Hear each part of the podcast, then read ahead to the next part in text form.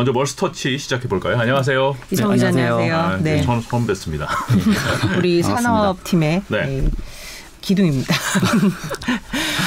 오늘 저 이성 기자 준비한 소식 몇 가지 짚어보겠는데 먼저 네. 가장 관심들 많은 돈 얘기 해보겠습니다. 이 네. 며칠 전에 사실 지난주에 우리 전기요금 인상 얘기했었잖아요. 네. 근데 또 어제는 공공요금 인상은 더 올리지 않겠다 이렇게 했거든요. 내용부터 좀 소개를 해주실까요?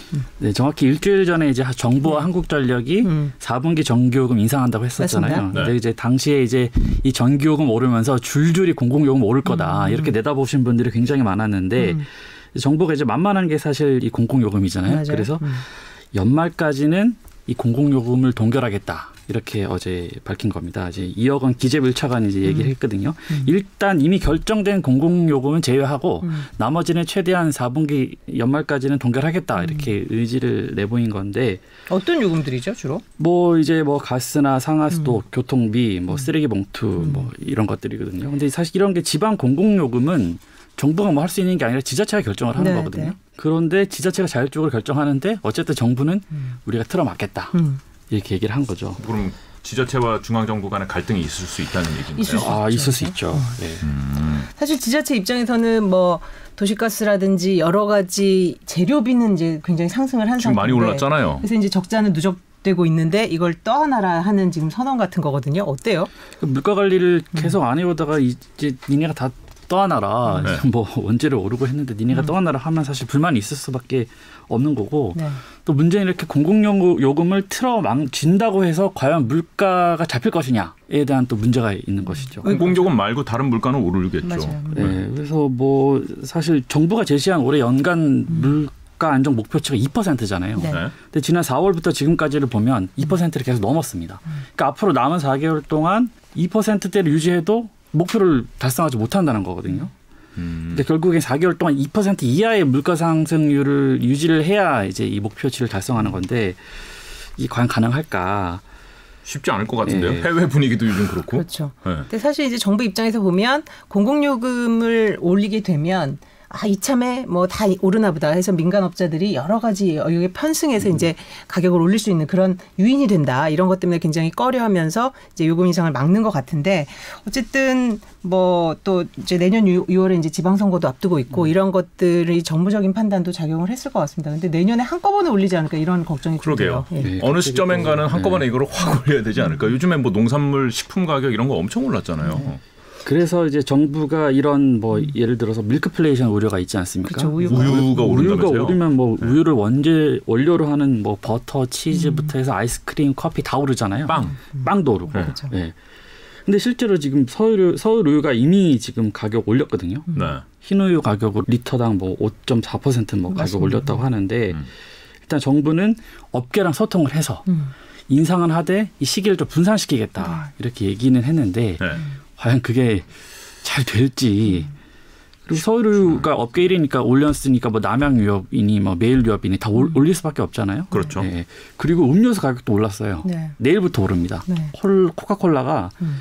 그 편의점에서 판매하는 주요 제품 36종 다 올리겠다고 했거든요. 아, 평균 5.9% 인상. 맞아요. 네. 어제 발표한 건데 그러다 보니까 지금 식료품 물가는 이제 오를 일만 남았고 또 공공요금은 약간은 누른다고 하지만 어떻게 보면 유가 인상 때문에 우리 뭐원저그 유가 저 기름값 넣는 부담은 이제 높아질 것 같고 사실 지금 좀 이따가 이제 그 김현준 대표 모시고도 얘기를 나눠볼 텐데 지금 전 세계적으로 인플레에 대한 우려가 굉장히 커지고 있지 않습니까? 사실 우리가 뭐 단순히 틀어막는다고 해서 네. 잡힐 것 같지는 않아서 이 문제는 오늘 한 번으로 끝나지 않고 계속해서 좀 다뤄볼 문제인 것 같습니다. 내리는 건 없어요? 내리는 거 있을까요? 내리는 음. 게 없는 것 같아요. 그렇죠. 그래요? 하나라도 있으면 좋을 텐데. 하나라도 좀. 네, 다 오르고 있어서. 사실 그렇잖아요. 이 물가라는 게 속성상 그 원재료 값이 내린다고 해서 그 요인을 반영해서 내려가진 그렇죠. 않습니다. 한 번 올라가면 안 내려오더라고요. 네. 네. 그래도 뭐 한 열 개 오르면 한 두세 개는 한 좀 내려가는 게 있어야지 그래도 아 그래 이거는 싸졌으니까 뭐 네. 뭐 이런 느낌이 좀 있는데 네. 특히 농산물 이런 거는 매일매일 이제 장 보면서 네. 오, 채소랑 뭐 이런 거 값이 그렇죠. 너무 많이 올라서 따라가기 힘든 것 같아요. 게다가 또 이제 그래요. 국민 지원금도 풀리고 또 뭐 캐시백이라든지 어떤 소위 그 어, 어, 코로나로 좀 어려운 경우에 좀 지원을 하는 그런 돈들이 풀리면 아무래도 그것도 유동성은 상승 요인이 되겠 아 그것도 있겠죠. 수요를 증가시켜서 물가 그렇죠. 상승 요인이 되는군요. 돈 준다고 좋아했는데. 음. 음. 아무튼 물가 당국이 굉장히 좀 터프한 상황에 놓인 것은 틀림없는 것 같습니다. 좀 지켜보겠습니다. 그게 본인들의 일이기 때문에 네. 성공적으로 수행을 하시길 바라고요. 그 다음 소식을 쿠팡 얘기를 좀 짚어볼게요. 쿠팡? 네. 네. 쿠팡은 정말 우리가 매일매일 또 이것도 쓰는 요새 왜 또 화두가 됐나요? 쿠팡은 끊임없이 뉴스를 생산해 주는 것 같아요. 예. 뭐 화재, 뭐, 예. 뭐 물류센터 뭐 사고에 그렇죠. 사실 국감을 앞두고 네. 또 연일 도마에 오르고 있습니다. 어떤 이슈인가요? 네. 일단은 그 최근에 이틀 전에 저희 SBS 경제부에서도 보도를 했었는데 네. 네. 이 쿠팡 물류센터에서 일하는 분들이 많지 않습니까? 이분들 그 물류센터 안에서 휴대폰 못 씁니다. 음. 네. 휴대폰을 가져갈 수. 아그 얘기 옛날부터 들었던 것 같은데요. 네. 네. 근데 다른 데는 쓸 수 있잖아요. CJ 대한통운이나 그렇죠. 뭐 신세계는 그렇죠. 가지고 들어가거든요. 네. 근데 쿠팡은 그걸 못하게 하는 거예요. 그게 명분이 뭐예요? 명분이 이제 뭐 이 일을 하는데 집중을 할 수 없다. 음. 플러스 이제 각종 보안상의 문제 등등의 이유를 들면서 음. 들어갈 때 검사를 하는 거죠. 네. 휴대폰은 못 들어가게. 그러니까 쿠팡 이유는 그렇더라고요. 저도 그때 이제 기사를 보고서 좀 네. 물어봤더니 거기가 이제 굉장히 큰 물류센터에서 여러 지게차부터 정말 위험한 장비들이 많이 왔다 갔다 하기 때문에 네. 핸드폰을 갑자기 보게 될 경우에 이제 안전사고에 노출될 수 있다. 이런 얘기를 하고 있는 거죠. 네, 네. 근데 근로자들은 또 완전히 또 반대 얘기예요. 왜냐하면 어, 이번에도 물류센터 사고가 났을 때, 때, 핸드폰이 없었기 때문에 빨리 뭔가를 조치를 취할 수가 없었다. 즉 음, 음. 같은 상황을 놓고 근로자들은 오히려 안전사고를 방지하는 게 아니라 오히려 그 근로자들이 더 안전적 안전 상황, 그러니까 위험에 노출된다 이렇게 얘기하고 있잖아요. 음. 그렇죠. 이게 말이 안 되는 게 군대 내에서도 휴대폰을 사용하는데 음. 쿠팡 물류센터에서 휴대폰을 못 쓰게 한다? 네. 너무 시대착오적인 그렇죠. 거고. 그러니까 음. 작업장에 위험한 위험할 수 있는데 뭐 그러면은 뭐 우리 포스코나 음. 뭐 화학 그 네. 공장이나 뭐 이런 데들은 더 위험할 수도 있는데. 그러니까요. 그렇죠. 그래서 이 문제가 사실 인권위까지 갔어요. 그 쿠팡 음. 근로자 노동자들이 어, 이 부분에 대해서 개선을 해달라 하고 인권위 음. 지금 진정을 한 상태고요. 예. 또 다른 문제점들도 있나요? 그렇죠. 이 문제가 음. 한두 가지가 아닌데 네. 한두 가지가 아니에요?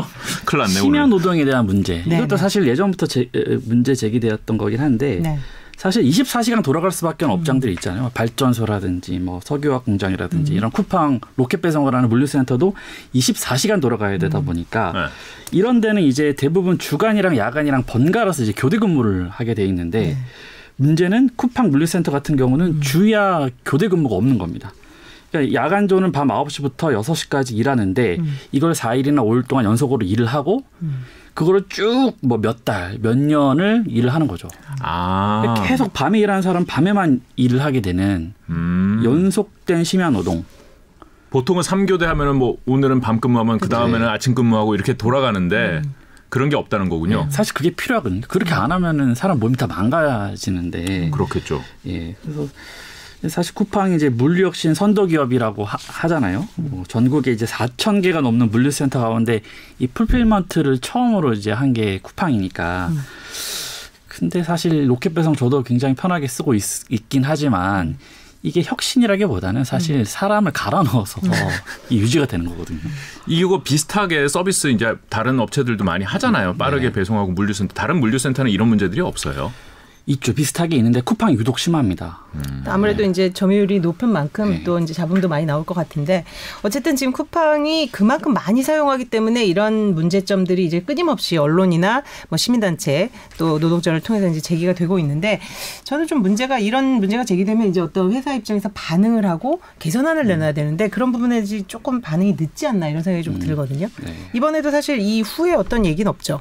예. 음. 사실 쿠팡에서 뭔가 언론이 보도를 하면 음. 이렇게 저렇게 하겠다라고 음. 좀 얘기를 해주고 서로 이렇게 소통이 되면 좋을 텐데 음. 반응이 없습니다. 취재하시면서 어려웠군요. 네. 아, 아, 제가 취재한 건 아니지만 네, 네, 저희 팀에서 취재를 했는데 네. 조금 그런 애로 사항이 조금 네, 있었습니다. 그래서 사실. 쿠팡이 이제 최근에 이제 주가도 사실 상장 후에 이제 한 40% 넘게 빠졌거든요. 그렇죠. 예, 그래서 조금 어떤 이런 것들, 뭐 음. 뭐 실적 때문이기도 하겠지만 이런 전반적인 뭐 노동자의 그런 일할 수 있는 환경이라든지 이런 것도 고려를 해야 되지 않나 이런 생각을 합니다. 이거 미국에 상장 안 하고 우리나라 상장했으면 투자하신 분들 어우, 이런 뉴스 나올 때마다 가슴 가슴스러웠을 것 같은데 네. 그 다행이라고 생각해야 되나요? 네, 하여튼 뭐 쿠팡도 어, 지금 이 영향력만큼이나 지금 온라인 이커머스 3위잖아요, 사실. 그래서 네이버라든지 신세계 어, 그리고 또 후발주자들이 이제 굉장히 빠르게 따라오고 있기 때문에 전반적으로 좀 신경을 써야 될 것 같습니다. 오늘 이성훈 기자 좋은 소식 고맙습니다. 다음에 또 고맙습니다. 뵙겠습니다. 네.